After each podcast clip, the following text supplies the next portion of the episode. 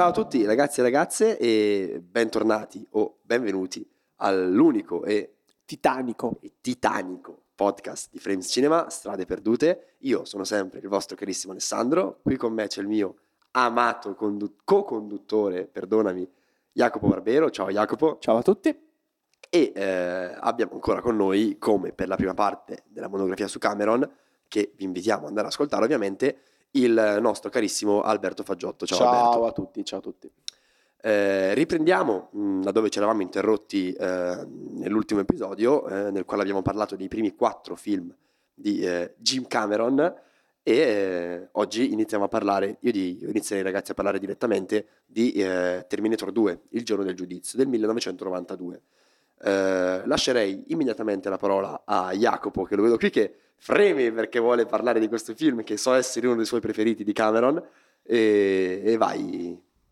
Assolutamente. Allora, beh, eh, dunque, ci eravamo lasciati la, la volta scorsa appunto parlando di, di Abyss, film bellissimo, che fu un successo modesto nella carriera di Cameron, fu anche un film molto molto costoso, eh, anche se fu un grande successo di critica, perché il film ottenne subito una ricezione molto molto positiva da parte, da parte della stampa e da parte anche del, eh, del pubblico. In ogni caso, appunto, ehm, tre anni dopo, nel 92, Cameron decide di eh, realizzare il sequel al suo film eh, seminale del 1984 Terminator e realizza appunto eh, Terminator 2 Il giorno del giudizio che è appunto il secondo sequel della carriera di Cameron dopo Aliens scontro finale.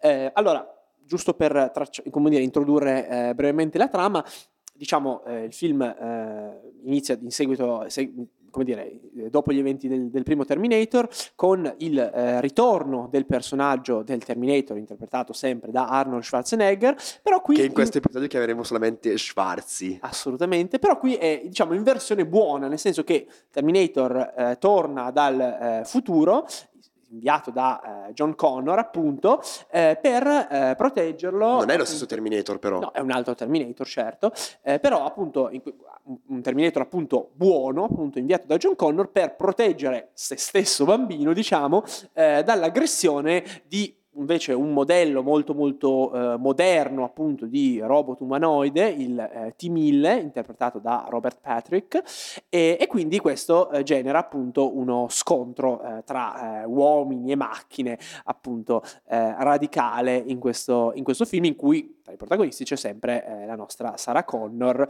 che è appunto interpretata da Linda Hamilton. Qui quasi è uno sconto più fra macchine e macchine, alla Sì. fine dei conti. Esatto, esatto, sì, scontro tra uomini, macchine, macchine, macchine e così via, proprio perché appunto abbiamo due eh, un- robot umanoidi, appunto il Terminator di Schwarzenegger e il T-1000 di Robert Patrick, che si, che si scontrano eh, attorno alla figura di, di John Connor, che tra l'altro è interpretato da un giovanissimo Edward eh, Furlong, che poi insomma... un- nell'unico ruolo veramente importante della sua eh, carriera, dal momento che tra l'altro all'epoca la sua interpretazione fu molto molto acclamata, ma poi insomma eh, è stato, come dire, travolto dalle droghe. da- Le droghe hanno avuto il sopravvento. le droghe hanno avuto il sopravvento ecco, sulla sua carriera.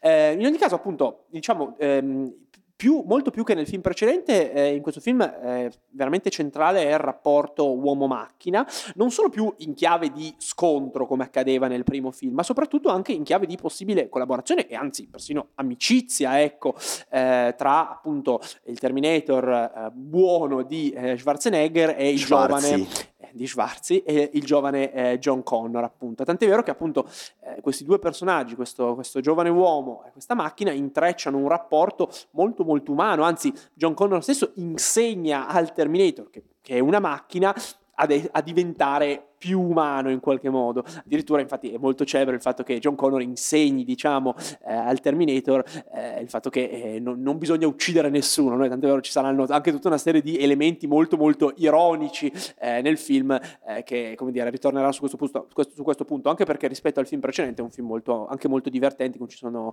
molte parti di, di commedia.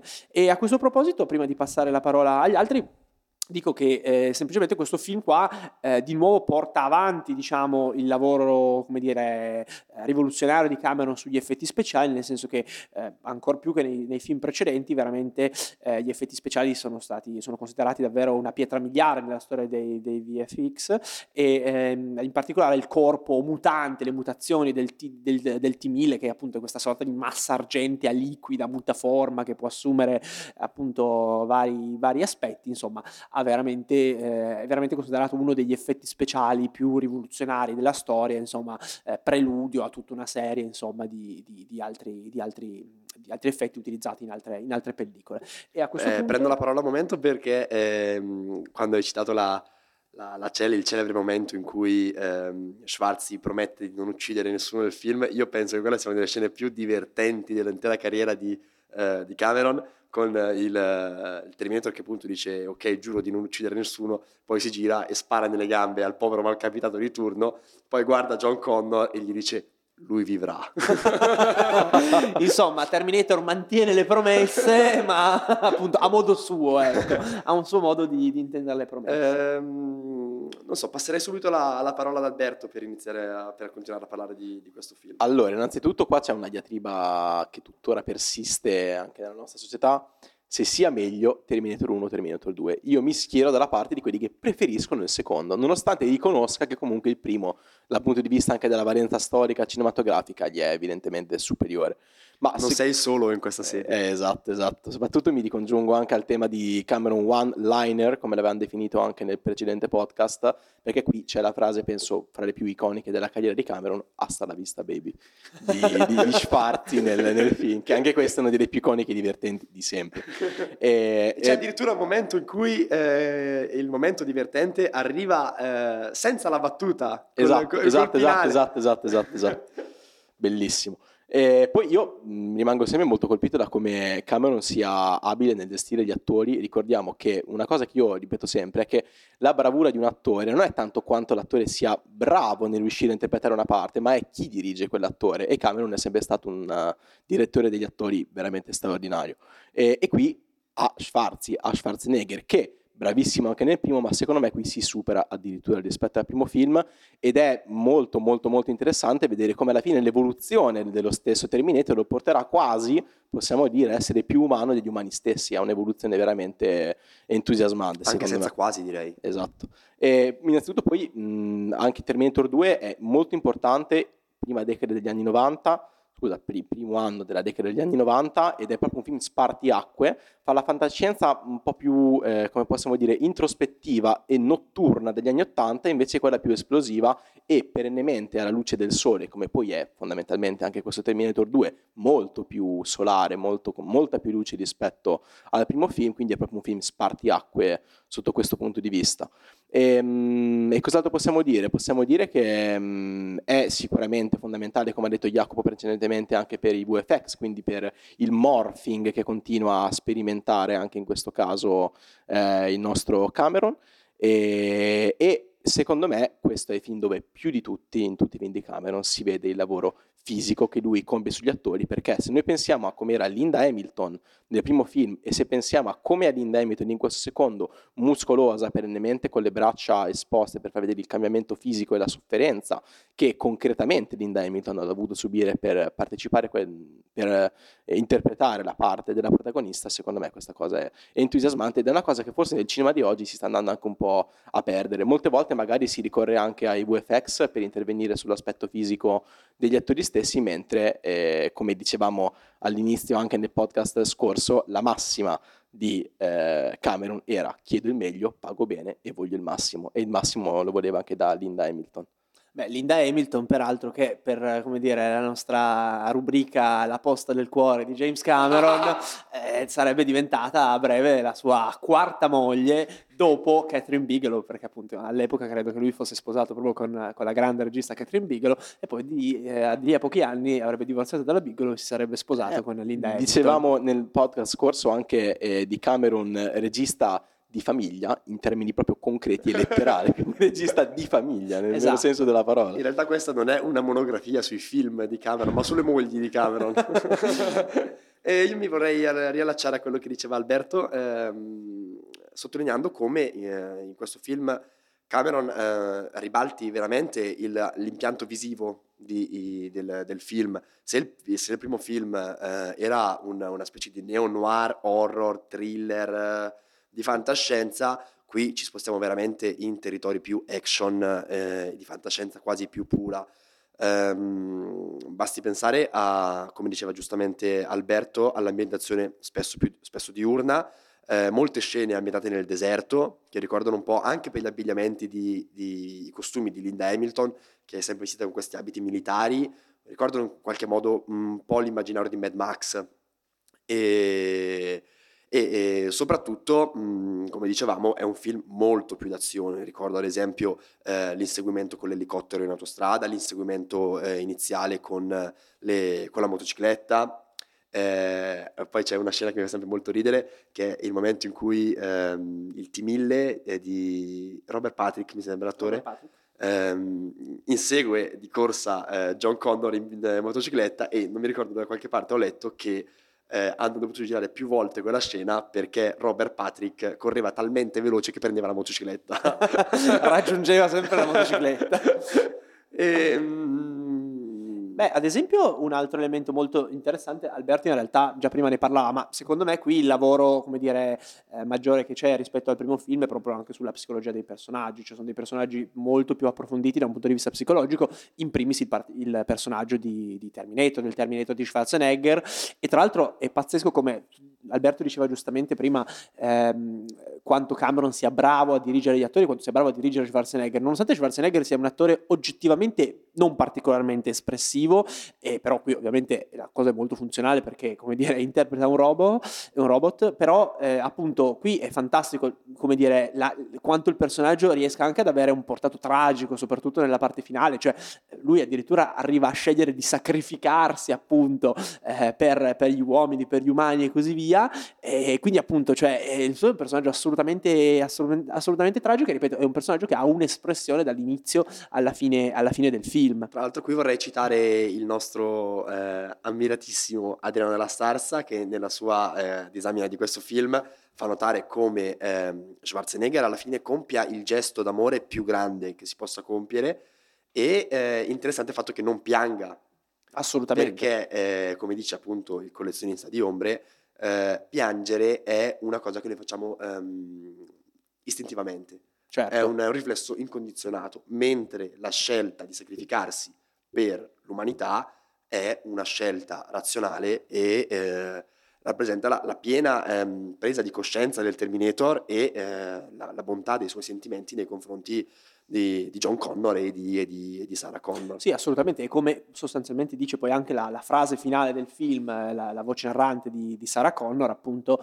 eh, cioè nel momento in cui una macchina arriva a comprendere il valore il senso della vita umana, allora forse c'è speranza anche per gli uomini e il film di nuovo, come il primo film, si chiude con questa inquadratura eh, sulla strada, sul destino dell'umanità, sul, come dire, sul percorso eh, verso la salvezza dell'umanità, ma rispetto al primo film è un finale molto più, eh, come dire, speranzoso, ecco, molto più, ricco, molto più ricco di speranza. E a proposito, ad esempio, ehm, l'ultima cosa che volevo dire eh, della collocazione storica del film, eh, eh, c'è ad esempio il fatto che, eh, secondo me, il, il primo film era un film degli anni Ottanta, in cui la tecnologia era vista appunto come una minaccia, appunto, mentre invece qui siamo negli anni 90, in cui molto banalmente la, la- la tecnologia stava cominciando ad essere molto più diffusa, era molto più pervasiva, appunto, proprio nella, nella nella nostra società, e quindi, come dire, credo che fosse anche sintomatico ecco, dei tempi il fatto, che, il fatto di fare un, un- un film su Terminator in cui, come dire, la tecnologia è decisamente più buona, ecco, che non, che non nel primo, che non nel primo film. In questo senso trovo molto interessante il,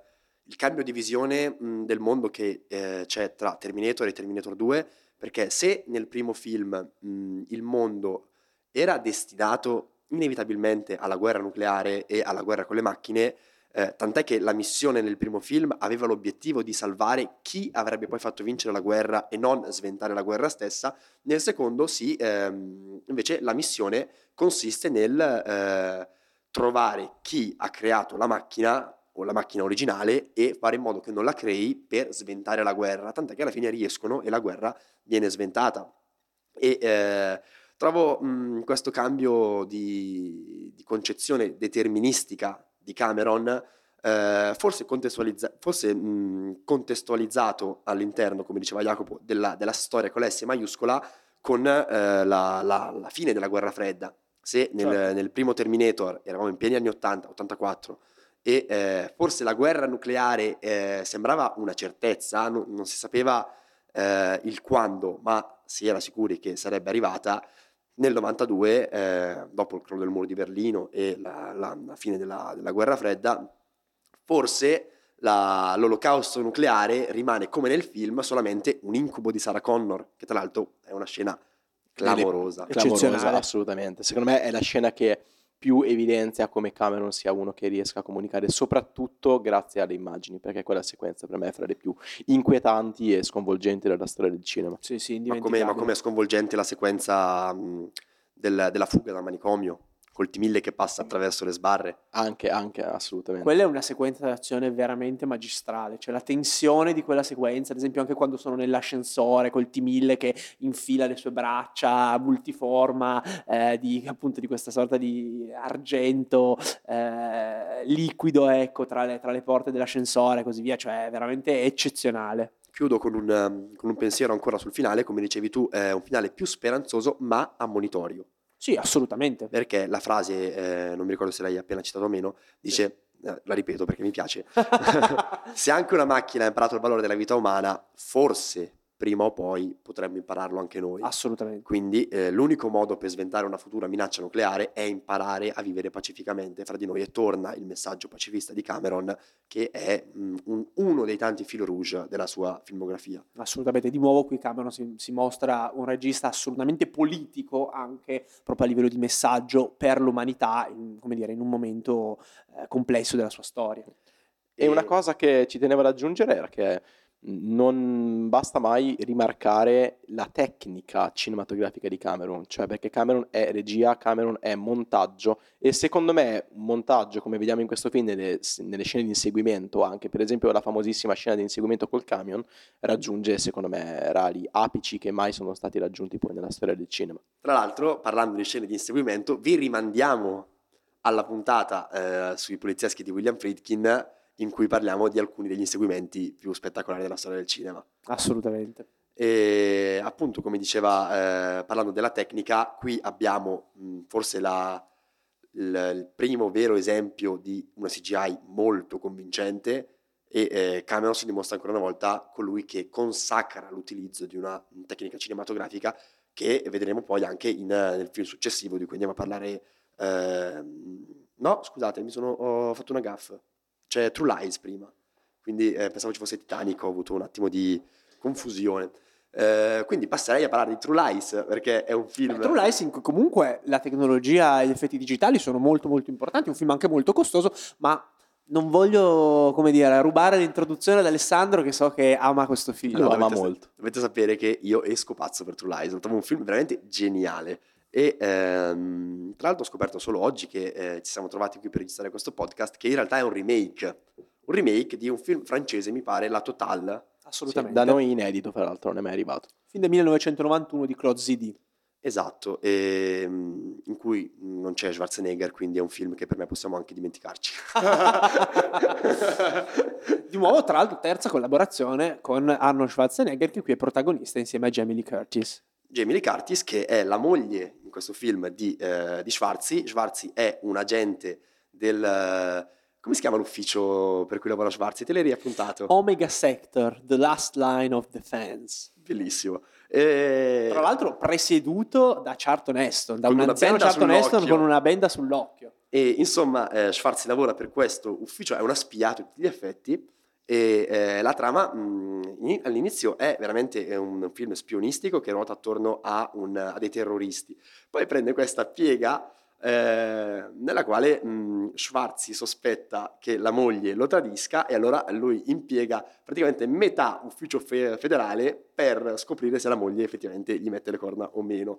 Eh, poi ehm, la trama eh, va avanti, non voglio parlarne troppo perché... eh, Ma forse non è neanche così importante, insomma, la trama di questo film. Cioè, conta molto più il come, ecco, cioè il fatto che sia una parodia in fondo. Esatto, comunque prima di, prima di eh, addentrarci nel discorso della parodia voglio fare un attimo due note mh, quasi eh, bibliografiche, no, non bibliografiche, cosa sto dicendo? Due note, due appunti. Formali, note Formali. formali. Scusate ragazzi, questo film mi piace talmente tanto che mi mette un po' in soggezione. Eh, è il primo film della storia a sfondare i 100 milioni di budget eh, ed è un successo commerciale mh, molto importante perché arriva quasi a 400 milioni di, budget, eh, di dollari di incasso. Tra l'altro un film anche abbastanza amato dalla critica perché, eh, ricordiamo, la Curtis vinse il Golden Globe nel 95 per questo film, per la sua interpretazione. Ehm, come diceva appunto Jacopo, questo film è un po' una riproposizione parodica di film. Un scimmiottamento, possiamo dire. Non direi scimmiottamento. Non direi Ma scimmiottamento. non ha un'accezione negativa, eh. Allora, allora sì, ok. Allora. Esatto. Alessandro è come dire Non molto feroce nei confronti di chiunque provi ad avanzare critiche nei confronti di True Lies. Sto facendo la faccia che fa Schwarzenegger nel film in questo momento. E, dicevo appunto una reinterpretazione comica di eh, 007 Affini, mh, tra l'altro con una prima scena che è una chiara citazione ai film di James Bond con Schwarzenegger che esce da questo lago con la muta e sotto la muta ha lo smoking. Eh sì, tra l'altro tutta la, prima sequenza appunto è la tipica scena d'azione nel in, pa- in paese estero che è classica di tutti i film di James Bond. E mh, Cameron però fa un film che la butta proprio, volen- mh, proprio la butta di fuori in maniera voluta e eh, è- trovo pazzesco il fatto che sia un film spionistico non su grandi intrighi politici, tant'è che in realtà la questione dei terroristi è molto semplice e in realtà per metafilm è anche assente. E è proprio mh, Schwarzi che indaga sulla moglie che potrebbe o non potrebbe avere l'amante. Io questa cosa la trovo totalmente geniale. Sì, perché poi forse non, non abbiamo precisato il fatto che la moglie non sa che lui è una Esatto. spia, ecco, lui è una spia diciamo in incognito rispetto, eh, come dire, rispetto alla moglie, rispetto alla figlia, ecco, quindi rispetto alla sua famiglia. E quindi eh, appunto, tant'è vero che a un certo punto addirittura anche la moglie stessa sarà coinvolta in una sorta di intrigo spionistico e si convincerà di essere lei stessa una spia, ecco, quindi insomma eh, il film è molto divertente perché gioca anche su queste, come dire, su queste bugie ecco, familiari che inizialmente dividono i coniugi ma alla fine arriveranno ad unirli. Tra l'altro, eh, sempre per eh, parlare di questa comicità, è forse il film sicuramente più comico, ma ehm, Cameron è veramente, veramente bravo a gestire eh, la comicità in questo film e a creare questo contrasto fra, contrasto fra mh, l'ambiente spionistico, che è estremamente serioso, e eh, le battute dei personaggi. Cito ad esempio un momento in cui eh, Charlton Heston parla con un, un collaboratore dell'ufficio e questo, parlando del terrorista, dice lo chiamano il ragno del deserto. E Charlton Heston risponde, e perché? E l'altro risponde ancora, signore, penso perché fa paura. E io questa cosa la trovo mm, eh, una cosa, una cosa comica estrema. E Però- mi, mi accodo anche ricordando che il cane del protagonista di Schwarzenegger si chiama Gizmo, come chi? Come il primo Gremlins, il famosissimo primo Gremlins del primo film, d'altronde Cameron che veniva dal cinema di serie B, come avevamo precisato all'inizio dello scorso podcast, sicuramente è semplicemente un appunto così, ma che a me ha fatto un sacco ridere quando ho visto il film, perché mi ha ricordato il primo Gremlins. Allora, io eh, passo la parola a qualcun altro perché non voglio parlare solamente io di questo film. So ad esempio che Alberto eh, e Jacopo hanno delle riserve un pochino più grandi. Io sono innamorato ciecamente perché l'amore è anche cieco e è così per me, ragazzi. Allora, a me il film è piaciuto comunque e parto dalle cose positive così Alessandro non ha risentimenti nei miei confronti, così partiamo dalle cose che mi sono piaciute molto. Perché altrimenti you're fired. Altra grande battuta cameroniana, no? Assolutamente. Con, con allegata citazione del dottor Stranamore di Kubrick, cioè Bellissimo, l'uomo legato al bellissimo. missile. Cioè, Sì, sì, sì, sì. Ma fra l'altro qui c'è un'altra citazione, perché sul finale il bacio finale fra Jamie Lee Curtis e Schwarzenegger altro non è che Caccia al ladro di Alfred Hitchcock. assolutamente. Quindi eh, questa è una cosa che precisava anche Alò, Francesco Lò di Betteis, nella sua monografia, precisava giustamente che Cameron ha sempre affermato di non essere cinefilo, di non avere una vera e propria cultura cinematografica, quando in realtà dissemina citazioni cinefile un po' ovunque, quindi come tutti i grandi registi mente, ed è giusto che mente, noi lo Beh, ad vogliamo esempio così. nella parte finale ci sono questi elicotteri che sono elicotteri col cielo al tramonto che sono altro non sono che Apocalypse Bellissimo. Now, cioè nel senso assolutamente. Sì, sì, sì, sì, sì. Ma eh, appunto, però effettivamente il bacio con la bomba atomica invece Sì. dei fuochi d'artificio di e quel bacio, è, quel bacio è la cosa più anni 90 che abbia mai visto in un film. Assolutamente, E forse, assolutamente. forse se devo trovare un difetto oggettivamente è questo film risente il suo essere molto anni 90. Sì, sì, sì, sì, decisamente. Ma una cosa che a me ha entusiasmato è come, ehm, come Cameron riesca un'altra volta a gestire intelligentemente Schwar- Schwarzenegger perché è la prima volta che vediamo Schwarzenegger in un, in un ruolo più umano rispetto invece alle vesti più, vesti più, robotiche dei due Terminator, ma nonostante ciò riesce comunque tramite la, lo scimmiottamento in chiave positiva e la, la quasi de- decostruzione parodica del genere di spionaggio lo riesce a usare in maniera veramente intelligente perché le smorfie che fa si eh, sposano benissimo con l'ironia del film. Ironia che secondo me è data molto intelligentemente anche dalla grandeur, solita grandeur cameruniana se così vogliamo chiamarla, che c'è anche in True Lies, ricordo la scena per me epocale del recupero della moglie, dove lui semplicemente per andare a recuperare la moglie ingaggia sei o sette elicotteri, sega in due una casa quando bastava una volante della polizia con una persona che andasse a recuperarla. Momento di cinema altissimo. Quello è veramente uno dei momenti più alti.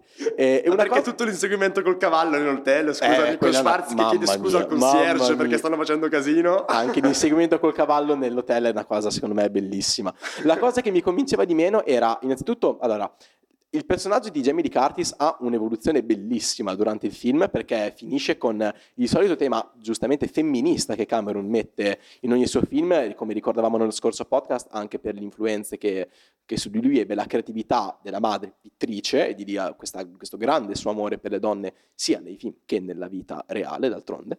E, ehm, e qui abbiamo visto che c'è stata anche qualche, qualche piccola discussione pre-podcast in merito a due delle sequenze che in realtà eh, alle, alla comunità femminista del tempo fecero sollevare qualche, qualche, più di un risentimento e sono due le sequenze in particolare. La prima è la, eh, l'interrogatorio in cui semplicemente per capire se eh, Schwarzenegger fosse tradito o meno dalla moglie, eh, sfrutta la sua agenzia segreta per fondamentalmente terrorizzarla, mentre lei è inerme e non può fare altro che essere terrorizzata dall'agenzia segreta di Schwarzenegger. E la seconda è la scena, secondo me, più controversa, che è quello dello, dello spogliarello, dello striptease, così vogliamo chiamarlo, eh, che secondo me è messa in scena da Cameron, eh, sì con ironia, perché è comunque calata nella commedia, ma in una maniera molto, proprio da un punto di vista semiologico e cinematografico, molto eh, troppo partecipata, troppo, come possiamo dire, mh, tendiamo troppo a ehm, immedesimarci anche in Schwarzenegger, quando in realtà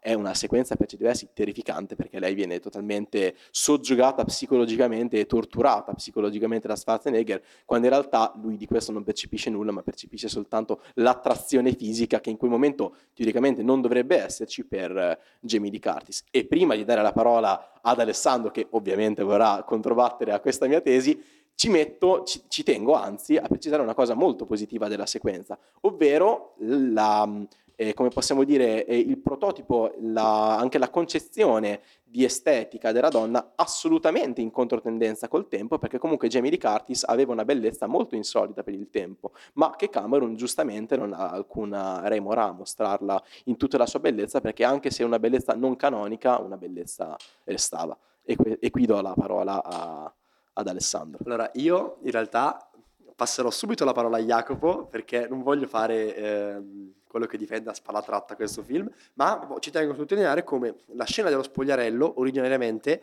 era previsto eh, come un, una danza della Curtis eh, in controluce. Um, qua c'è mio padre che eh, apprezza Jamie Lee Curtis fuori campo. e come dicevo, ehm, la, la, sceneggiatura prevedeva mh, che, la, che, Jamie Lee Curtis ballasse eh, in controluce e quindi eh, solamente la silhouette si vedesse. È stata la Curtis che ha concordato con Cameron su sua iniziativa di eh, far ballare eh, il suo personaggio in questo modo.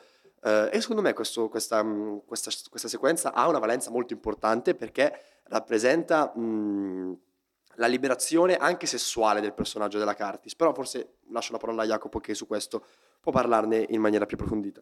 Sì, no, io sono molto d'accordo con, con Alessandro, a me il film eh, piace e comunque eh, secondo me ad esempio la scena dello spogliarello in realtà è proprio un momento chiave nella, nella, nell'evoluzione del personaggio della Curtis, che come dire all'inizio del film è eh, una, un'impiegata, ecco, fa un lavoro molto, insomma si vede anche poco soddisfatta della propria vita, ecco, poco sicura di sé, molto impacciata, non ha neanche come dire eh, il coraggio, tra virgolette, di... Ehm, eh, come dire, di rimproverare il marito eh, per come dire, le sue trascuratezze e così via. E in realtà eh, poi eh, in questa scena cioè, la, la Curtis, il personaggio della Curtis prende veramente come dire, pieno controllo di sé, viene trasformata da, eh, come dire, eh, da, da, da, impiegata a bomba sexy, spia sexy e tra l'altro finalmente lei veramente come dire, in charge, ecco, anche da un punto di vista proprio di, di, di forza forza rappresentativa, ecco.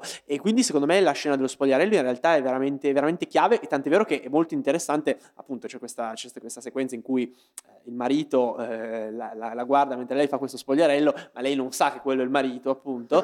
e, e appunto, e poi a un certo punto lei realizza la cosa e in quel momento irrompono nella stanza, nella camera d'albergo delle, eh, degli, degli, degli, dei, sono, sono, i terroristi se non sbaglio, no? sì, sì, ecco sì, appunto i terroristi, i terroristi che sono al centro della, della vicenda del film appunto e, e, e, lei a, a un certo punto è lei che non sa che il marito è una spia ma che ormai si è convinta lei stessa di essere una spia, eh, insomma dice al marito lasciami gestire la situazione, fidati di me che risolvo tutto, quindi è anche una donna che veramente diventa una donna indipendente, diventa una donna forte e poi per peraltro veramente abbiamo la, appunto la trasformazione del personaggio da, eh, da, da impiegata a, a, spia super, super sexy e super eh, indipendente e forte che tra l'altro viene celebrata nel, nel tango finale perché appunto alla fine eh, Schwarzenegger e la Curtis appunto sono uniti dalle bugie, prima all'inizio del film sono divisi dalle bugie, alla fine sono uniti dalle bugie perché sono entrambi diventati eh, delle spie appunto. Io l'evoluzione la vedrei più e poi ovviamente rimandiamo i dibattiti sulla questione a un post podcast,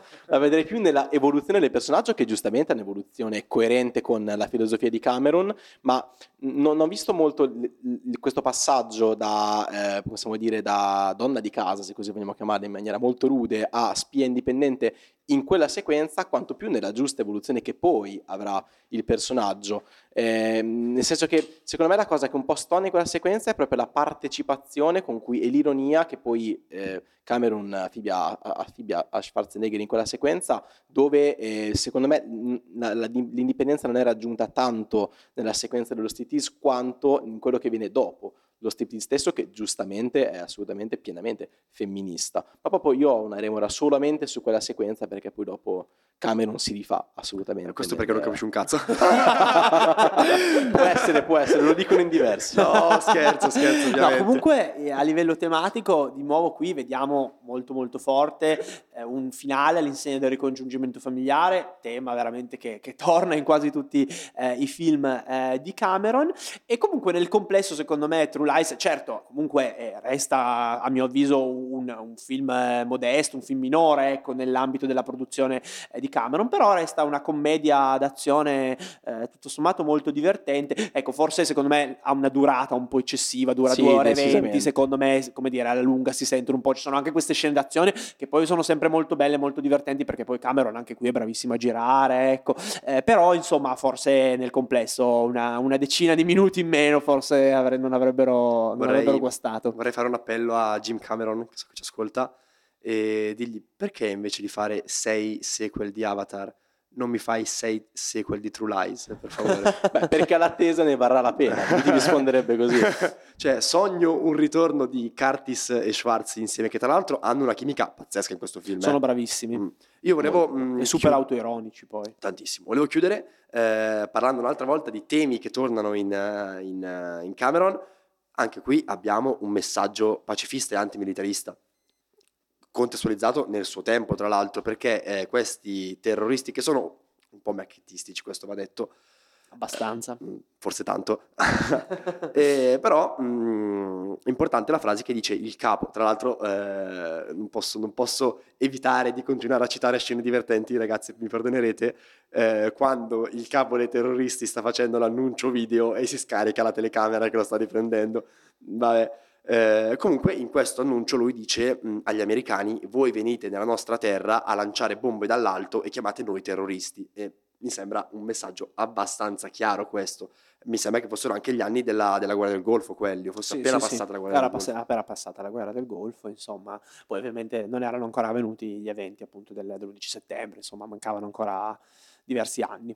E tra l'altro ci terrei a sottolineare giusto due cose cioè le ossessioni di Cameron che comunque anche nei film meno impegnati, meno dispendiosi, comunque tornano, perché per esempio, prima sequenza, come abbiamo accennato prima, è Schwarzenegger che esce dall'acqua, quindi l'ossessione per l'acqua che torna anche in True Lies e l'ossessione di Cameron anche per la tecnologia, perché il film è stracolmo, pieno di gadget tecnologici, anche nella prima sequenza in cui Schwarzenegger entra eh, nell'agenzia, vediamo questi, questi mille, eh, come possiamo dire, schermi, questi mille anche bip, proprio C'è un lavoro il- sonoro. il lettore a anche raggi del- X che li- Esatto, bravissimo, bravissimo. E, e insomma, quindi le ossessioni di Cameron che tornano anche, anche, anche la ricerca della spettacolarità in questo film. Eh sì, la grandeur, come dicevamo prima, anche dove non necessaria, qui è necessaria perché è proprio ciò che va a, per paradosso, a creare l'ironia del film. Eh, dopo aver parlato quindi di eh, True Lies, questo che è considerato un po' il film minore, ma che come avete capito io amo particolarmente, eh, vorremmo fare ehm, due parole su eh, un aspetto della carriera di Cameron, come già anticipavamo nell'episodio precedente, molto spesso, anzi sempre dimenticato, ovvero la sua eh, carriera di sceneggiatore e produttore, analizzando forse quello che è il film più bello sceneggiato e prodotto da Cameron, che è Strange Days della... Erano già Bigelow. sposati all'epoca? Erano già sposati, sì, sì. Di, de- della Bigelow. Eh, Strange Days che è un film molto personale per la Bigelow perché eh, ha delle...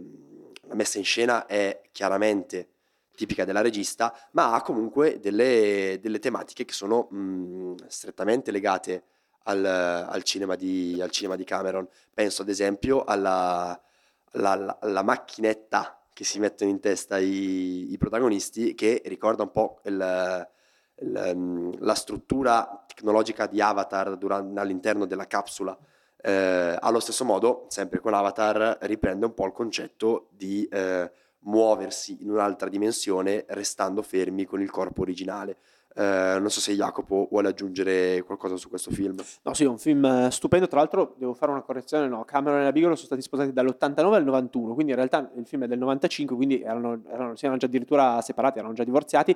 Però, appunto, in realtà poi Cameron e la Bigelow sono rimasti anche amici e con negli anni hanno continuato a lavorare insieme. Ed è interessante anche perché poi eh, ricordiamo che, vabbè, poi ne parleremo, ma eh, la Bigelow ha vinto l'Oscar eh, per la miglior regia per The Hurt Locker nel 2010, battendo l'ex marito James Cameron, che era candidato per Avatar, e appunto i due scherzarono anche a proposito appunto della cosa eh, in seguito alla cerimonia. Quindi, insomma, una, una coppia che, che durò relativamente poco, ma insomma che, che continuò a lavorare insieme e rimase, come dire, in ottimi, in ottimi rapporti anche dopo il divorzio. Appunto, per- eh, dopo aver fatto questa parentesi sempre per la serie La posta del cuore di James Cameron, eh, appunto, no, sul film, il film è un film bellissimo, un film importantissimo anche per come introduce poi, è un film profetico, ecco, riguardo proprio alla, virtu- alla- alla dimensione della virtualità, che sarebbe sviluppata molto nel- negli anni a venire, è un film tra l'altro molto molto interessante perché, come dire, ehm, anticipa, diciamo, le ansie di, di fine millennio, perché è un film ambientato negli ultimi giorni del 1999, quindi ambientato in un eh, futuro prossimo, ecco, Quindi, e quindi l'apocalisse che c'è in tanti film di Cameron. Assolutamente, eh, però appunto racconta tutte le ansie di fine millennio e le fonde con un racconto entusiasmante eh, sul tema della, sul tema della, della virtualità, ecco, è, del- è un film straordinario per, poi per come lavora sullo sguardo, ecco, però poi lì appunto ehm, complice anche la straordinaria messa in scena della, della Bigelow. Però è vero, Cameron fu sceneggi- fu- era il soggettista, quindi ideatore della, della- della storia e poi sceneggiò il film con Jay Cox, tra l'altro, che è un sceneggiatore importante, ha scritto diversi film eh, di Martin Scorsese, quindi insomma eh, due, due sceneggiatori di grande importanza che, che lavorarono a questo grande film di Catherine Bigelow. Se siete interessati a un approfondimento eh, riguardo questo film, sul nostro sito c'è un bellissimo, fantastico articolo scritto divinamente da mm, un certo Alessandro Catana, mi sembra che si chiami redattore. Ma sei tu? Ah sì, su questo film in cui eh, approfondisco un po' le tematiche eh, generali di- della pellicola, vi rimando a, mm, a quello per non perdere troppo tempo in questo caso, un film che comunque vi consiglio di guardare perché secondo me è uno dei film più importanti degli anni 90. Sì, veramente uno dei capolavori degli anni 90. Sì, anche per l'utilizzo del POV soprattutto è sicuramente anche Sì, ha, un qua- ini- quasi rivoluzionario. ha un inizio in piano sequenza, in soggettiva, che è assolutamente Tra indimenticabile. l'altro in quel finale in cui troviamo nuovamente il ricongiungimento, se non familiare almeno amoroso, Sì, sì, sì, assolutamente, assolutamente. Cioè, ci sono veramente tanti temi di- della filmografia, della cinematografia di Cameron che tornano nel, nel film, nel film della Bigelow. capolavori degli anni 90, passiamo da Strange Days a, eh, un- Titanic. Sì, esatto, che è sicuramente uno, uno dei, dei capolavori di fine anni 90, soprattutto film, come dire, come dire, che non ha bisogno di presentazione, uno dei film più celebri della storia del cinema, probabilmente. Un progetto eh, a lungo covato da Cameron che era, lo sappiamo, molto molto affascinato eh, dal mare, ecco, lo sappiamo, l'acqua è un tema ricorrente e in particolare poi Cameron si specializzerà anche proprio in documentari su relitti famosi, eh, appunto, e, e, in particolare ovviamente realizzerà questo, questo, questo film che insomma la trama veramente non ha bisogno di introduzioni, racconta, diciamo, un, è un grande melodramma eh, amoroso eh, ambientato nell'aprile del 1912 a bordo del, del celebre transatlantico eh, Titanic che affondò nella notte tra il 14 e il 15 aprile del 1912 appunto. Un progetto eh, titanico nel vero senso della parola che come dire eh, recupera un po' veramente i fasti delle grandi produzioni hollywoodiane ma quelle della Hollywood classica, quindi insomma da, da Ben Hur a, a, Via col Vento, a Lawrence d'Arabia, veramente questi colossal eh, di proporzioni eh, gigantesche. Il film ebbe un budget assolutamente colossale, insomma, poi insomma, gli aneddoti sulla produzione del film sono tantissimi, insomma il modello gigantesco della nave che venne, che venne costruito, eh, poi una, una gigantesca vasca, se non sbaglio in Messico venne costruita questa gigantesca vasca dove vennero girate molte, molte delle sequenze dell'affondamento, ecco. Poi il film naturalmente fu eh, un trionfo al botteghino, fu eh, il più grande successo eh, del, del, di sempre, ecco, all'epoca sarebbe stato poi battuto solo più di dieci anni dopo da Avatar dello stesso Cameron, appunto, e tra l'altro... Eh, Intendi dire Pocahontas. Eh, esatto. dopo ci arriviamo. E, e sarebbe, e tra l'altro fu candidato a 14 Oscar ed è uno dei tre film nella storia del cinema ad aver vinto 11 Oscar, che come dire, è il record in questo senso, vince, vinse 11 Oscar, tra cui miglior film e regia, mentre invece non vinse insomma, le statuette per la miglior attrice protagonista Kate Winslet, l'attrice non protagonista Gloria Stewart e il trucco e, e l'acconciatura. Però appunto il film poi è anche celebre perché lanciò le carriere proprio di eh, Leonardo DiCaprio e Kate Winslet che sarebbero veramente diventati due tra i maggiori divi della loro generazione. Eh, infatti secondo me il fatto dell'utilizzo di DiCaprio e anche della figura di DiCaprio da Titanic in poi è una delle cose quasi più interessanti del film per essere, che anche secondo me rimane comunque uno dei melodrammi più belli degli anni 90. Se si butta via Titanic, si butta via qualsiasi storia d'amore degli anni 90, fondamentalmente. Qualsiasi storia d'amore in generale. In generale, assolutamente.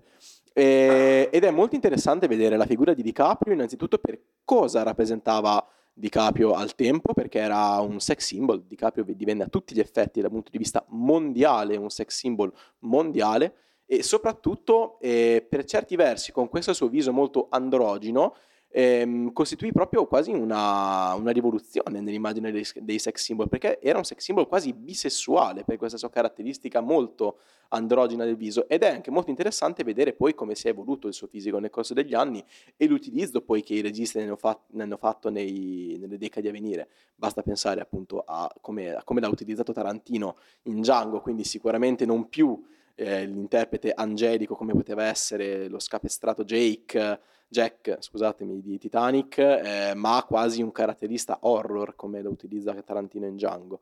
O basta vedere anche, per esempio, come lo utilizza sempre lo stesso Tarantino in C'era una volta Hollywood, quindi sicuramente un ruolo che è eh, agli antipodi rispetto al ruolo che rivestiva invece con Cameron in, in Titanic. E, um, Interrompo solo forse per dire che il momento di svolta, in questo senso, dell'immaginario di, di, di Caprio oltre al fatto che DiCaprio con Titanic lancia la moda di quel capello che anni 90 inizia nei 2000 Direi in maniera esagerata, sì. eh, forse il punto di svolta è um, Gangs of New York, che mi sembra Anche. essere il primo film di Cameron con Scorsese. Sì, sì, 2003 mi pare. Mi sembra di sì, di forse quello, quello forse è il film in cui DiCaprio si scolla, tra virgolette, di dosso l'icona di sex symbol eh, anni 90, non so se sei d'accordo. Sì, sì, sì, assolutamente. Poi di lì tornò sempre Scorsese ovviamente a farne quasi uno statore feticcio eh, con Shutter Island, con Wolf of Wall Street, insomma, Party, di, eh, assolutamente, però appunto come dicevamo precedentemente che eh, Cameron istituzionalizzava l'utilizzo di VFX, eccetera, in questo caso istituzionalizza quasi l'immagine di DiCaprio da un punto di vista, un punto di vista mondiale. E riconnettendomi anche a quello che diceva Jacopo precedentemente, a me stupisce ogni volta che rivedo Titanic quanto riesca a renderti epica poi, la, epico l'affondo del Titanic perché dura più di un'ora l'affondo del Titanic. Il film dura ben tre ore e un quarto che secondo me non si sentono per nulla e circa sulle due ore comincia, inizia l'affondo del, del Titanic. appunto. Anche prima forse, secondo me. Anche prima.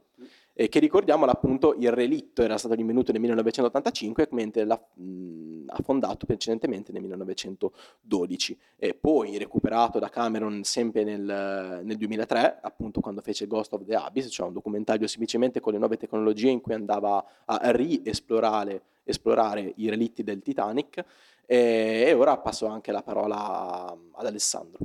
Sì, io vorrei ricollegarmi a mm, quanto tu giustamente dici di eh, Titanic come racconto epico e eh, fare magari un discorso che esula un momento dall'analisi del film per, ehm, eh, per, mm, per dire quanto questo film sia eh, in realtà un prodotto cinematografico totale.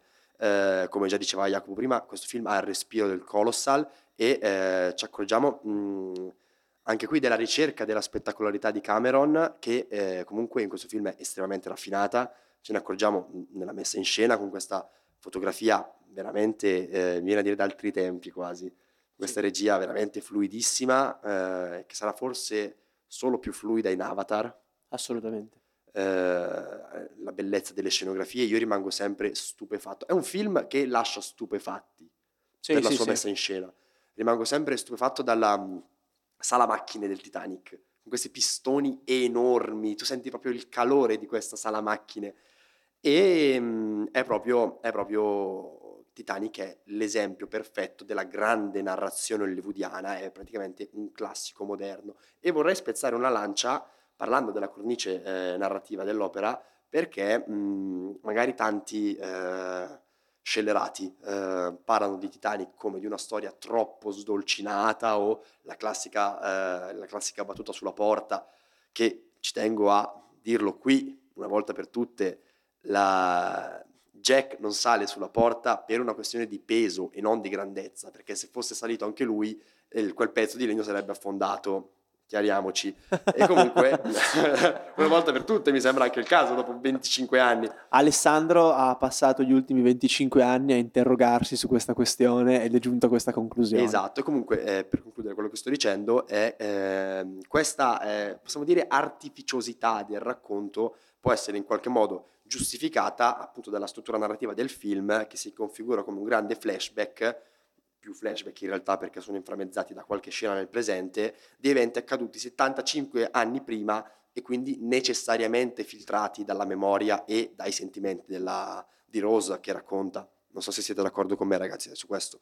Sì, sì, sì, assolutamente. Cameron riprende un po' un espediente che era già stato utilizzato, appunto, del- del- dell'anziano che racconta le sue esperienze giovanili. Mi viene in mente un film come Amadeus, no? di, di, di Milos Forman, in cui appunto l'anziano Antonio Salieri raccontava della sua gioventù, in cui appunto aveva conosciuto eh, Mozart, aveva vissuto questa rivalità con Mozart, appunto. Qui. Poi, tra l'altro, qui è interessante la cornice narrativa perché giustamente eh, prima Alberto accennava al, al fatto del ritrovamento del Titanic e anche al fatto che poi eh, Cameron con Ghost of the Abyss avrebbe do- dedicato un documentario proprio alle, dire, alle immagini del relitto del Titanic. Ecco appunto già, già qui c'è una componente quasi documentaristica perché appunto abbiamo le- l'esper- l'esploratore il cercatore di tesori eh, Brock Lovett interpretato tra l'altro di- da, da- da un grande dire attore cameroniano come Bill Paxton che appunto va a cercare eh, il sta cercando il, il cuore dell'oceano, appunto questo diamante preziosissimo nel rito del Titanic, però appunto James Cameron è veramente andato nelle profondità dell'oceano Atlantico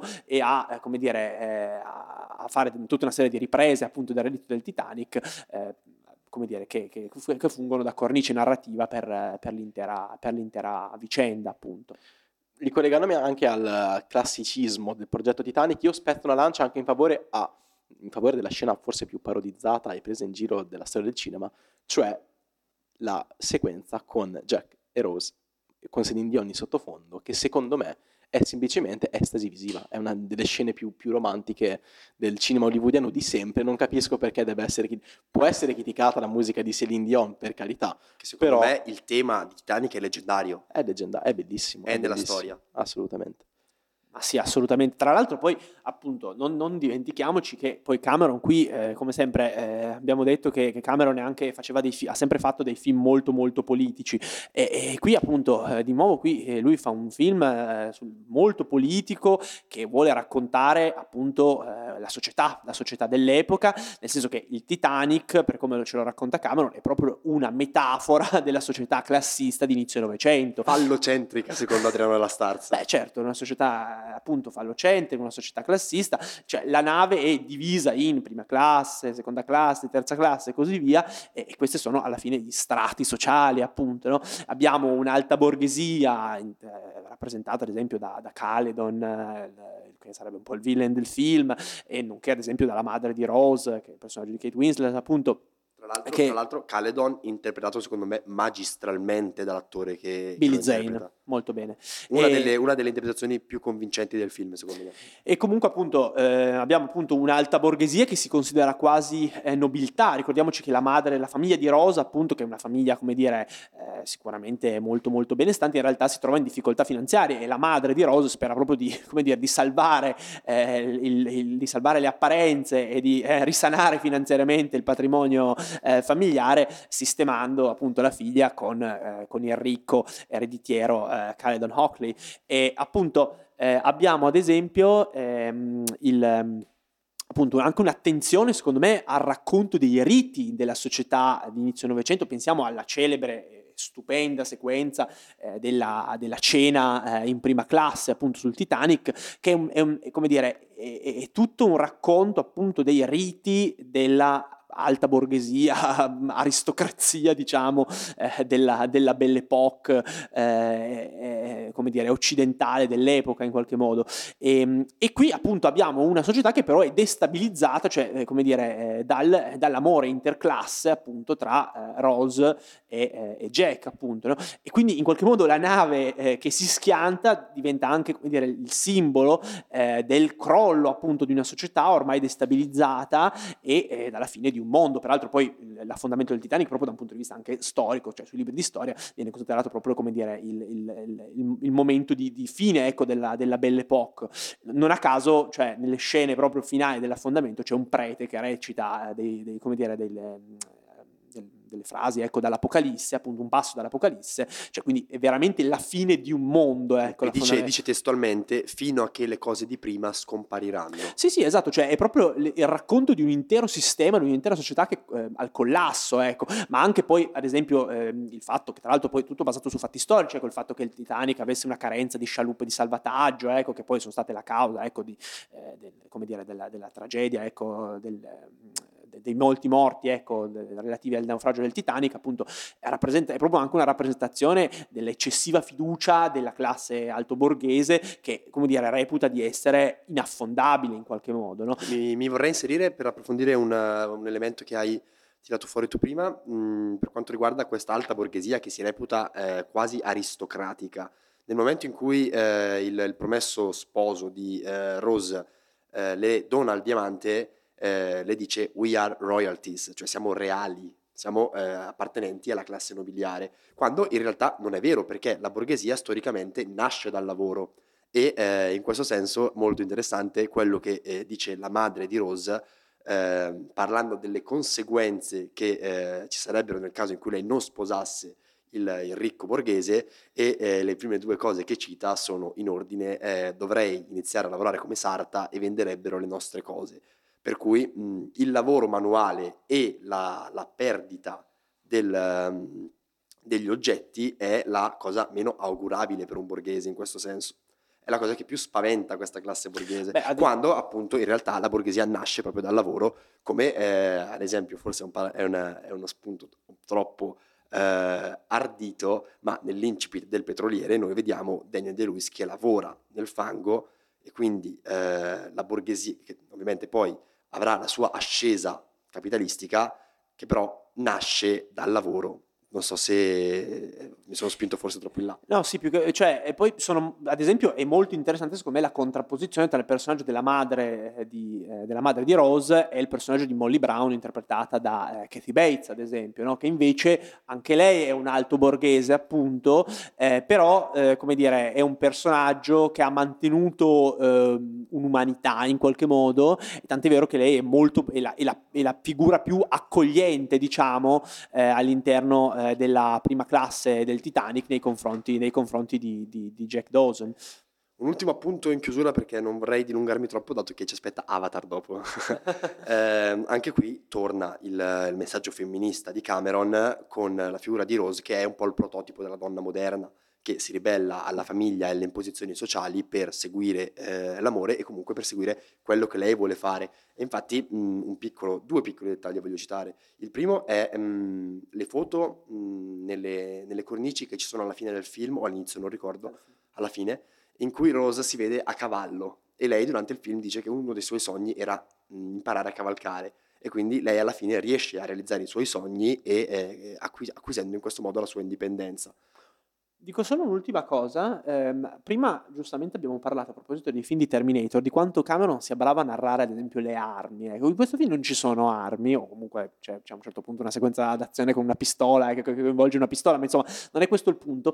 Qui Cameron secondo me è molto bravo a narrare proprio la componente anche tecnica e tecnologica, ad esempio, del Titanic giustamente Alessandro prima citava la straordinaria scenografia, come dire, eh, delle, delle, del, come della, dire sala dei, dei, della sala macchine, esatto, dei locali tecnici del, del, Titanic. Quanto è bravo Cameron a raccontare anche questo, come dire, questo sottomondo, ecco, di persone che lavorano per far funzionare questa nave, appunto. E ad esempio, cioè, nella, nella, nella, scena, nella scena dello scontro con, con l'iceberg, cioè la, Cameron costruisce veramente una narrazione interna a questo, a questo incidente, no? Cioè abbiamo il, le vidette che lanciano l'allarme, il timoniere che comincia a virare, viene, poi viene lanciato il segnale alle, alla sala macchine per, dire, per, per cominciare a mettere la, la, la retromarcia, ecco. E, e, appunto, e poi allora lì vediamo eh, proprio ti, l'aspetto ti spiega, tecnico, ti spiega anche la questione degli scompartimenti che vengono inondati con la, con la, nave che si inclina e di conseguenza l'acqua passa nei ponti superiori non più stagni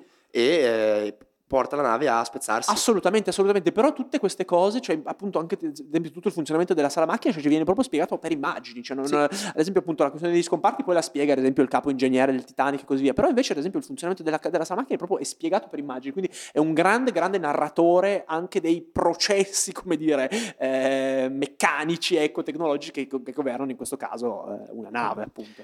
E a me ha fatto anche sorridere notare come la, il concetto di suddivisione di un mezzo di locomozione in classi verrà poi quasi esplicitamente ripreso da Bong Joon-ho e il suo meraviglioso Snowpiercer. Assolutamente, assolutamente. È proprio un concetto quasi paritario, quello di, identico a quello di Titanic. Volevo chiudere mh, mm, veramente eh, velocissimamente, però mi interessa dire questa cosa. Eh, Jacopo parlava del cinema di Cameron, come, di Cameron come grande narratore per immagini e io voglio invece porre l'attenzione su Cameron, grande eh, maestro dei dettagli. Perché? Eh, un dettaglio fatto, a cui ho fatto caso questo, nell'ultimo rewatch che ho fatto per questo podcast è, è nella scena in cui Rose eh, va al, al, ballo della terza classe.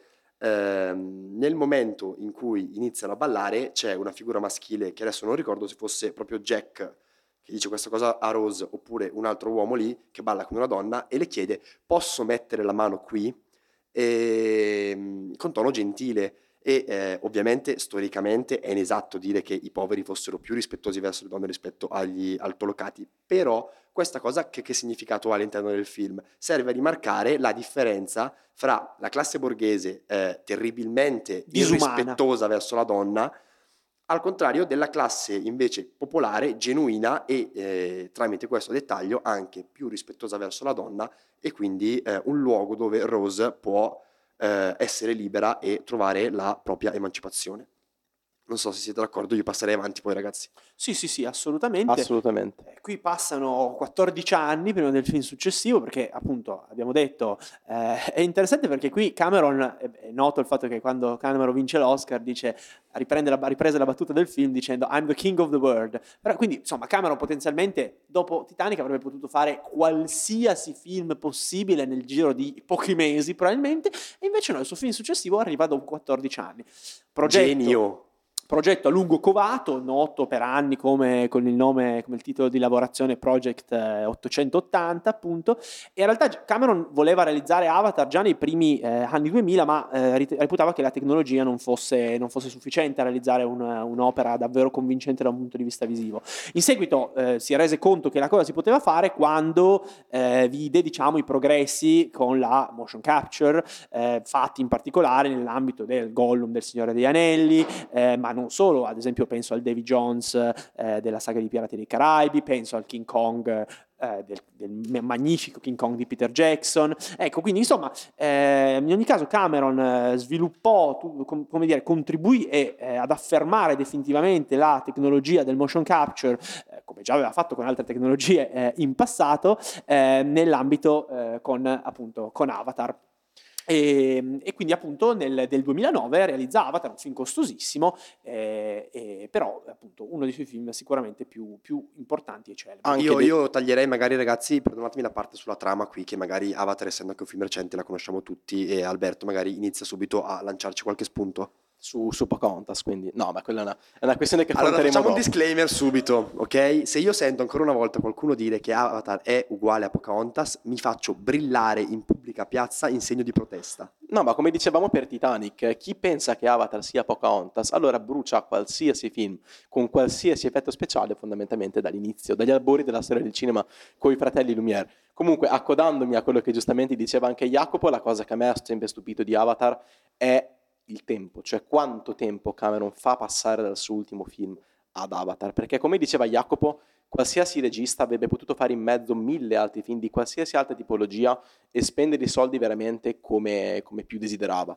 Che in realtà, soprattutto, ricordiamolo, nel, nel 2002 abbiamo anche un Cameron Invest di produttore, per esempio, nell'attesa di Avatar, quindi di, di Soderbergh in questo caso, di, di Solaris, che film secondo me abbastanza dimenticabile, perché la prima trasposizione l'avevamo avuta nel 68 con due registi russi, fecero un film per la televisione in bianco e nero, poi il capolavoro di Tarkovsky, poi questo di Soderbergh, che secondo me sposta tutto sul senso di colpa, ma insomma è abbastanza sopolifero quanto proprio inutile come film in sé, perché non, non- non- non mantiene nulla dell'anima che invece aveva il grande capolavoro tarkovskiano Ma ha anche dei difetti questo film. ma anche dei difetti. Eh, no, è un film che non ho, non ho gradito veramente quasi, quasi per nulla. Abbiamo poi Aliens of the Deep del 2005, quindi dove con l'aiuto della NASA filma 10 dorsali oceaniche le relative correnti idotermiche, quindi abbiamo diverse, eh, sempre appunto l'ossessione per, di Cameron per i fondali, per l'oceano, appunto approdiamo a, secondo me, fra l'altro uno dei suoi film, uno dei suoi film più belli, ovvero Avatar.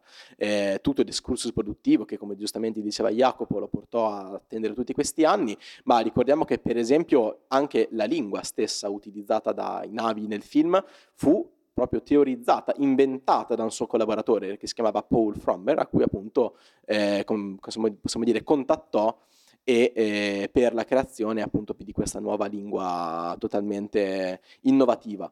Abbiamo visto anche che nel 2007, per esempio, ha mandato dei suoi collaboratori a Bordeaux per filmare, fotografare, misurare ogni perimetro delle trivelle, perché poi le trivelle che noi vediamo nel film, che sono state appunto ricostruite digitalmente, le ha costruite sulla base di queste trivelle di Bordeaux, dove mandò dei suoi collaboratori sul luogo per filmarle e abbiamo visto come il eh, Avatar fu girato nativamente interamente in 3D eh, e quindi ha utilizzato proprio delle cinefese progettate dallo stesso James Cameron e qui vediamo la grande ossessione di, di James Cameron per, eh, per la tecnica, ovvero per la- questa sua ossessione appunto anche per eh, l'innovazione. Cameron è un regista innovatore sotto tutti i punti di vista Eh, e queste telecamere avevano la particolare peculiarità innovativa di permettere al regista e agli attori di vedere in tempo reale le scene eh, che stavano riprendendo in modo poi da poterle immediatamente correggere per, even- per eventuali errori.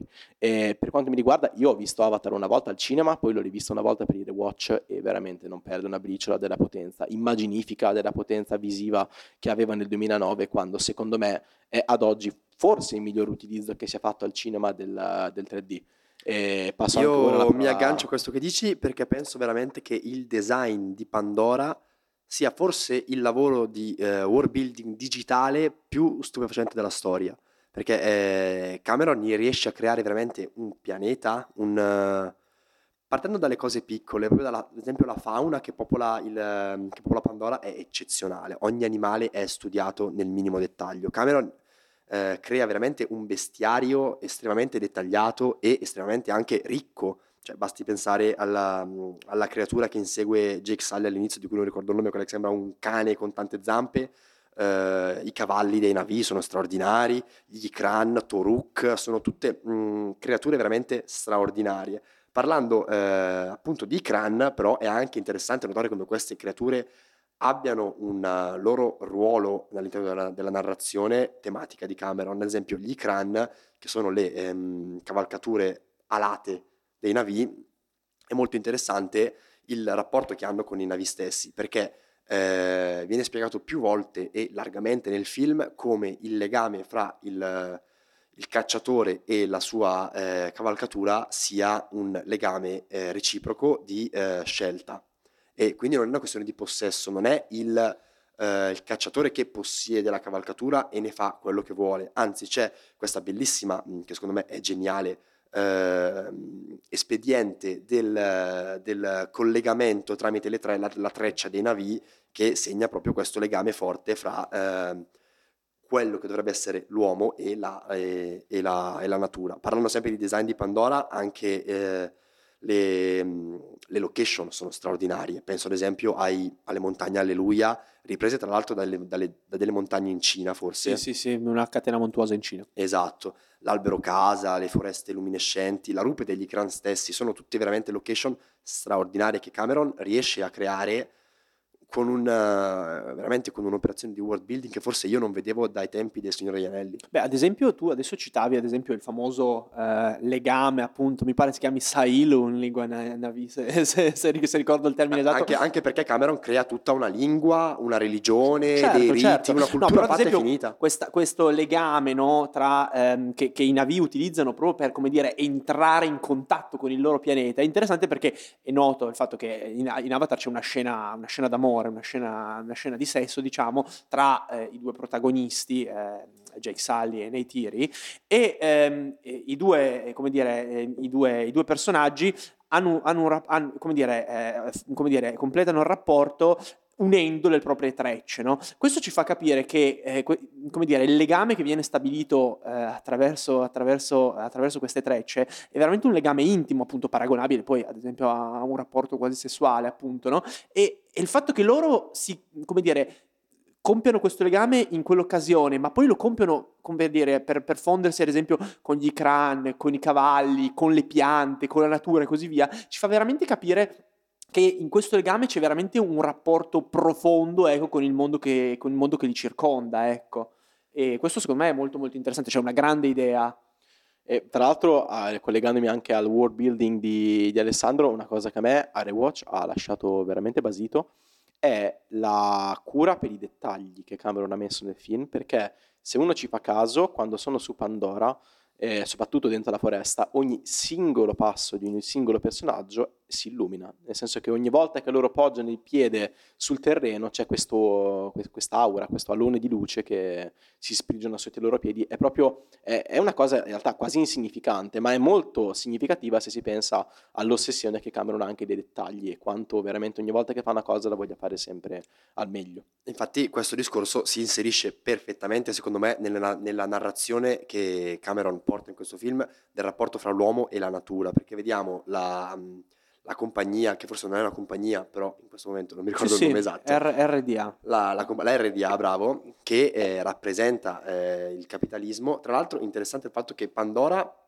è potenzialmente un nuovo inizio per l'uomo, ma l'uomo riesca a vedere eh, appunto Pandora solamente come una grande miniera. Sì, E sì. quindi abbiamo ancora il capitalismo che eh, porta ehm, l'uomo a distruggere la natura laddove invece i navi vivono in perfetta armonia con la natura. E in questo senso trovo molto interessante il ehm, fare un parallelismo di tipo religioso tra eh, la divinità dei Navi, questa um, Eiwa, questa specie di, di divinità panteista, con eh, quello che può essere il, il, dio dell'uomo, il dio cristiano, il dio del musulmano, degli ebrei, un, comunque di queste grandi religioni monoteiste. Perché laddove mh, il dio mon, del, del, monoteismo eh, umano crea l'uomo e lo mette, a, tra l'altro a sua immagine e somiglianza, e lo mette a capo del creato, eh, quindi mh, di fatto implicitamente eh, giustificato a disporne come, cre- come meglio crede, Eiwa è invece un'entità che eh, vive in ogni essere vivente su Pandora e eh, è veramente il, il, filo che collega tutte queste, tutte queste creature eh, e non c'è una, una, scala gerarchica. È molto interessante anche il fatto che i Navi quando uccidono i, gli animali chiedono scusa a Eiwa per quello che hanno appena fatto. Eh, quindi i Navi eh, sono a veramente allo stesso livello dell'ultima foglia dimenticata nell'ultimo angolo di Pandora. Io trovo questo discorso di Cameron sulla natura molto interessante e molto attuale con la, con la società moderna. Sì, sì, ad esempio io secondo me mhmm, questo è il film di Cameron in cui lui più ad esempio si ispira anche al cinema di Terence Malick. Terence Malick sappiamo benissimo è un regista molto importante che tra l'altro a proposito di Pocahontas ha fatto un film sulla vita di Pocahontas che è The New World, film dei, dei, insomma, di, dei, di metà anni 2000. Vuoi farmi esplodere tu insomma? film molto interessante, di cui a parte gli scherzi ehm, il film di, James, di, di Terence Malick, The New World, è musicato da James Horner che è lo stesso compositore di Avatar e i temi musicali non sono sono tanto dissimili perché anche lì c'è un'idea di musica etnica, appunto. Quindi, insomma, in realtà secondo me c'è più di qualche collegamento. E secondo me, ad esempio, ehm, Cameron si ehm, riprende, ad esempio, un po' da quel film e in generale dal cinema di Malik anche un, un, un, certo uso della macchina da presa che è quasi fluttuante, appunto, una macchina da presa fluidissima, un'attenzione alla ripresa della luce. Tra l'altro, fotografia di Avatar curata da Mauro Fiore, che è un italiano, ecco, che vinse l'Oscar, l'Oscar assolutamente, ringrazio l'Italia. E, ehm, e appunto, e, e, secondo me questa idea di concezione della natura, l'importanza del rapporto uomo-natura in Avatar deve più di qualcosa al, al, cinema di, al cinema di Terence Malick. E quindi secondo me veramente anche qui i modelli di questo film sono, sono, sono altissimi. E ripeto, mh, veramente al di là di tutto la storia è veramente, veramente siamo tutti d'accordo sul fatto che la storia sia semplice così, ma innanzitutto fa parte, dire, di ciò che fa funzionare questo film. Questo film con una storia complicatissima non avrebbe, non avrebbe funzionato anche come grande spettacolo popolare. E soprattutto, veramente, è, come, come, già eh, altri, altri, film eh, di, cui già, di, cui abbiamo parlato, qui più che il cosa conta il come, cioè è veramente, Avatar è veramente un'opera visiva straordinaria, un'opera d'arte visiva davvero mai vista prima. Ma infatti fu lo stesso Cameron che quando uscì il film in un'intervista disse, cito testuali parole, chi mi accusa di essere semplicistico, io gli dico anzi che sono viscerale. E questa secondo me è una massima Bello. che meglio risponde a chi accusa Avatar di essere Pocahontas, perché comunque eh, non, non, trovo per niente banale che nel 2009 si vada a parlare di colonialismo, sia da quello romano fino a quello spagnolo, fino a quello dei giorni nostri, basta vedere quello che sta succedendo adesso, per esempio in terra russa e ucraina. Eh, insomma, quindi è un film assolutamente molto molto molto attuale e non trovo per nulla banale quindi i temi che tratta. E adesso passo la parola. No, beh, ad esempio, cioè, poi pensiamo anche a, questo fatto, a questa cosa, cioè eh, Avatar arriva nel 2009, quindi era appena finita l'era Bush, era in cui gli Stati Uniti hanno invaso altri paesi, ecco, lo sappiamo, eh, cioè qui, anche qui abbiamo eh, un, un, come dire, un, un, Ci Posso citare una frase del film direttamente? Sì.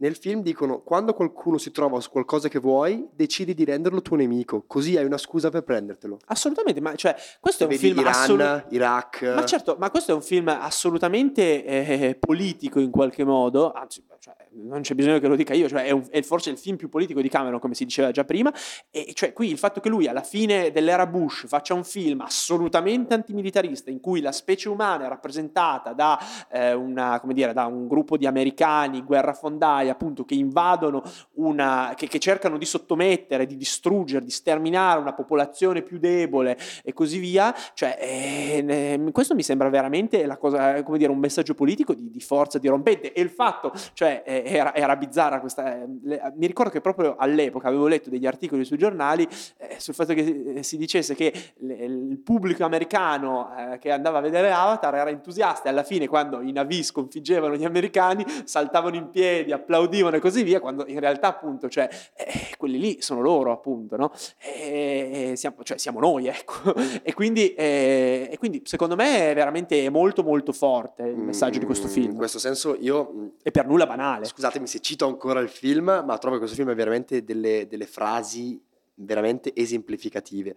Quando eh, Jack Sully arriva su Pandora e vede questi soldati che sono veramente, ricordano i soldati di Aliens e di eh, The Abyss, eh, dice questi soldati sulla Terra combattevano per la libertà, qui sono semplicemente mercenari al soldo dell'agenzia. E eh, alla fine del film, quando questi americani se ne vanno, eh, nel racconto che fa Jack Sully dice eh, gli, gli alieni tornarono sul loro mondo morente. E veramente i, eh, gli americani qui sono alieni. Mi viene in mente il personaggio di, di, Steve, di eh, Steven Lang, mi sembra l'attore. Sì. Non mi ricordo il nome del colonnello, forse si chiama lui. Sì, colonnello 4. Che, oltre, oltre, ad essere un personaggio indimenticabile, secondo me, un villain veramente riuscitissimo. È più, è, è, lo rende più orrendo e ripugnante dei navi.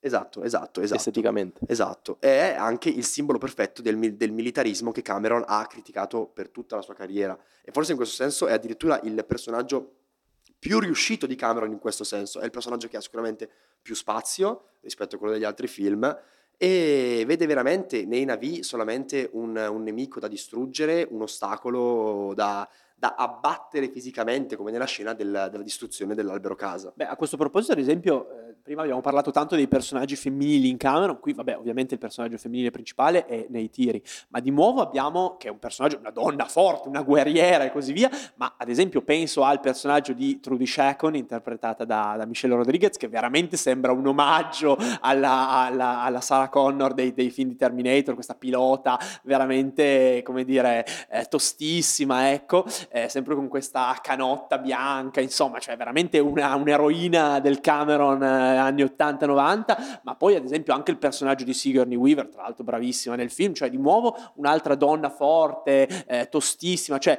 eh, c'è veramente tanto Cameron in questo. E poi tra l'altro un discorso che non abbiamo ancora affrontato, e qui, e qui tra l'altro forse il film più simile ad Avatar in questo senso potrebbe essere proprio Strange Days della Bigelow, cioè il discorso diciamo sulla, mh, come dire, sull'entrare in un, in un altro corpo, ecco, sul fare delle nuove esperienze così via, cioè sul guardare con altri occhi, ecco. E qui magari eh, Alberto può dirci, può dirci qualcosa a proposito di questo tema. Infatti, assolutamente. Oltre a Strange Days, un film molto più recente rispetto a Strange Days, è firmato da Spielberg, ovvero a me ha ricordato veramente tantissimo, come Alessandro citava, accennava anche precedentemente, Ready Player One che è secondo me molto interessante notare anche la differenza per quanto riguarda il finale. Entrambi i film ragionano su fondamentalmente una volta che l'umanità è giunta al tracollo, cosa possiamo diventare, cosa possiamo fare per proseguire. Da una parte abbiamo Spielberg che ci dice, con un finale prettamente Spielbergiano, in piena vene Spielbergiana, ci dice, eh, noi in realtà possiamo benissimo convivere pur in questo mondo al tracollo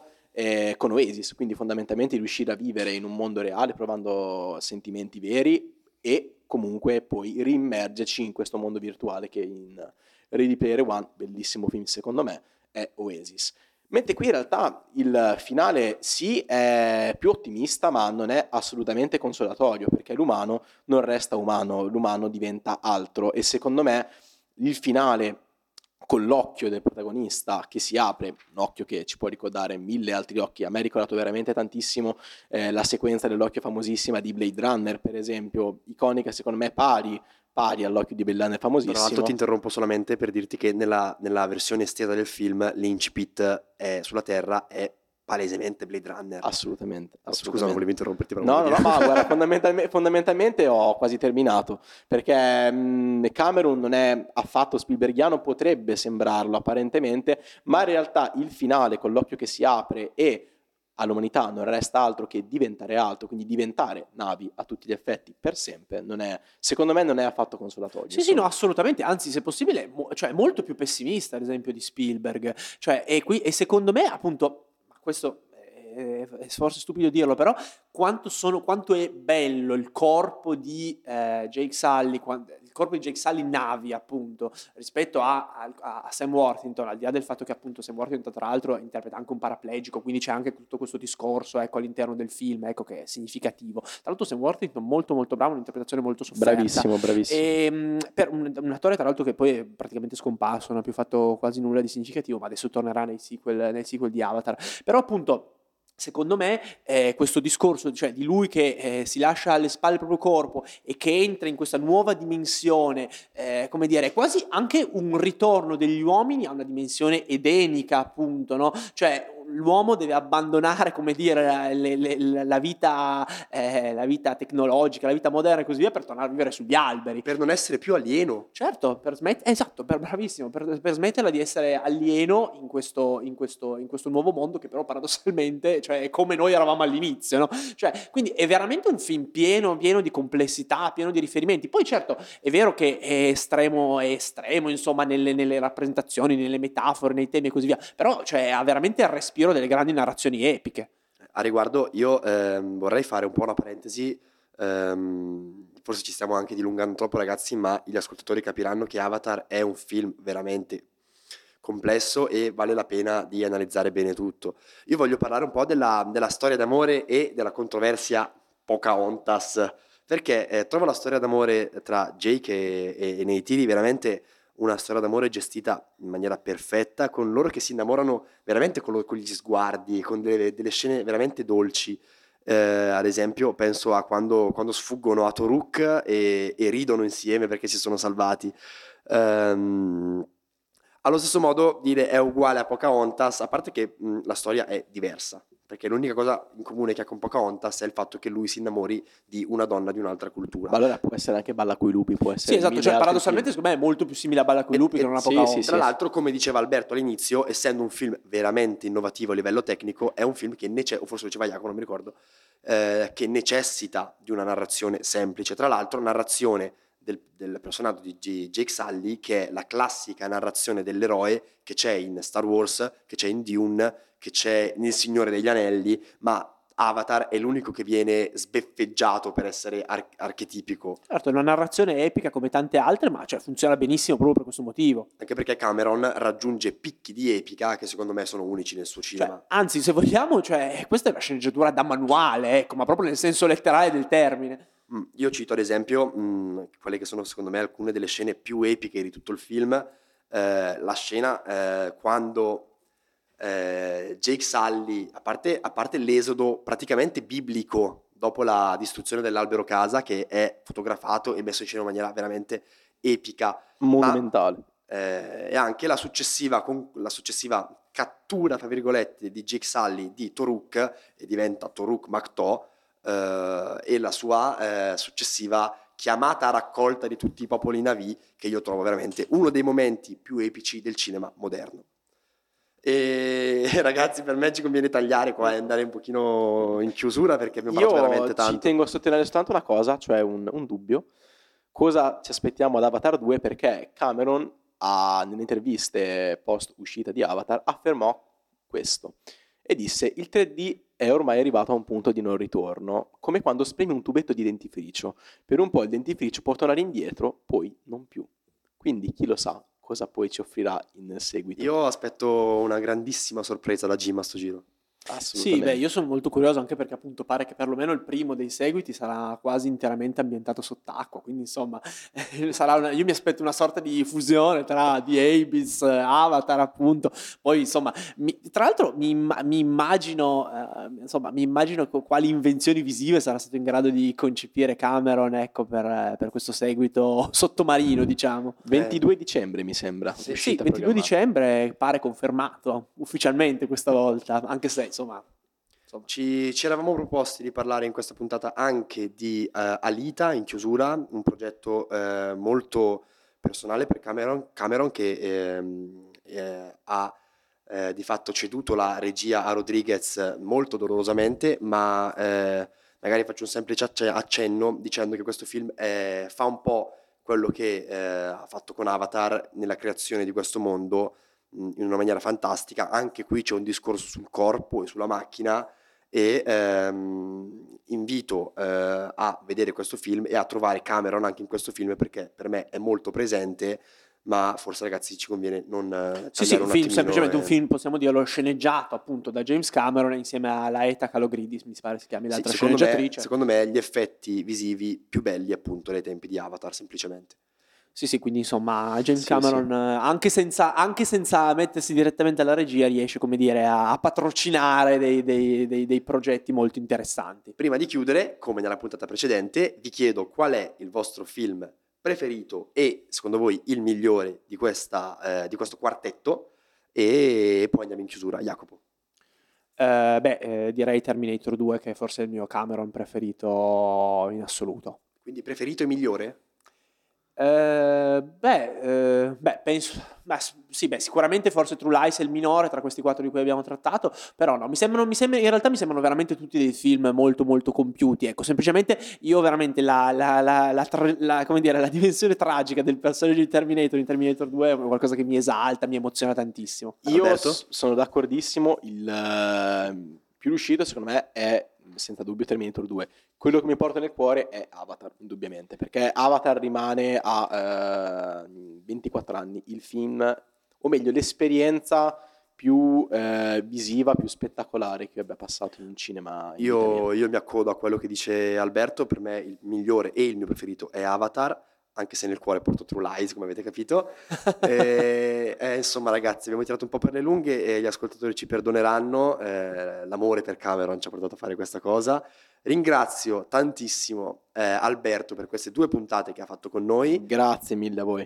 Eh, ringrazio Jacopo come sempre, Grazie a tutti. vi ricordo che trovate Frames Cinema su Instagram, TikTok, Letterboxd, Twitter, Facebook, YouTube, Twitch eh, e anche su Google ovviamente come framescinema.com. Io vi saluto con tanti abbraccioni e tanti baci, vi voglio tanto bene, soprattutto se siete arrivati fino qui.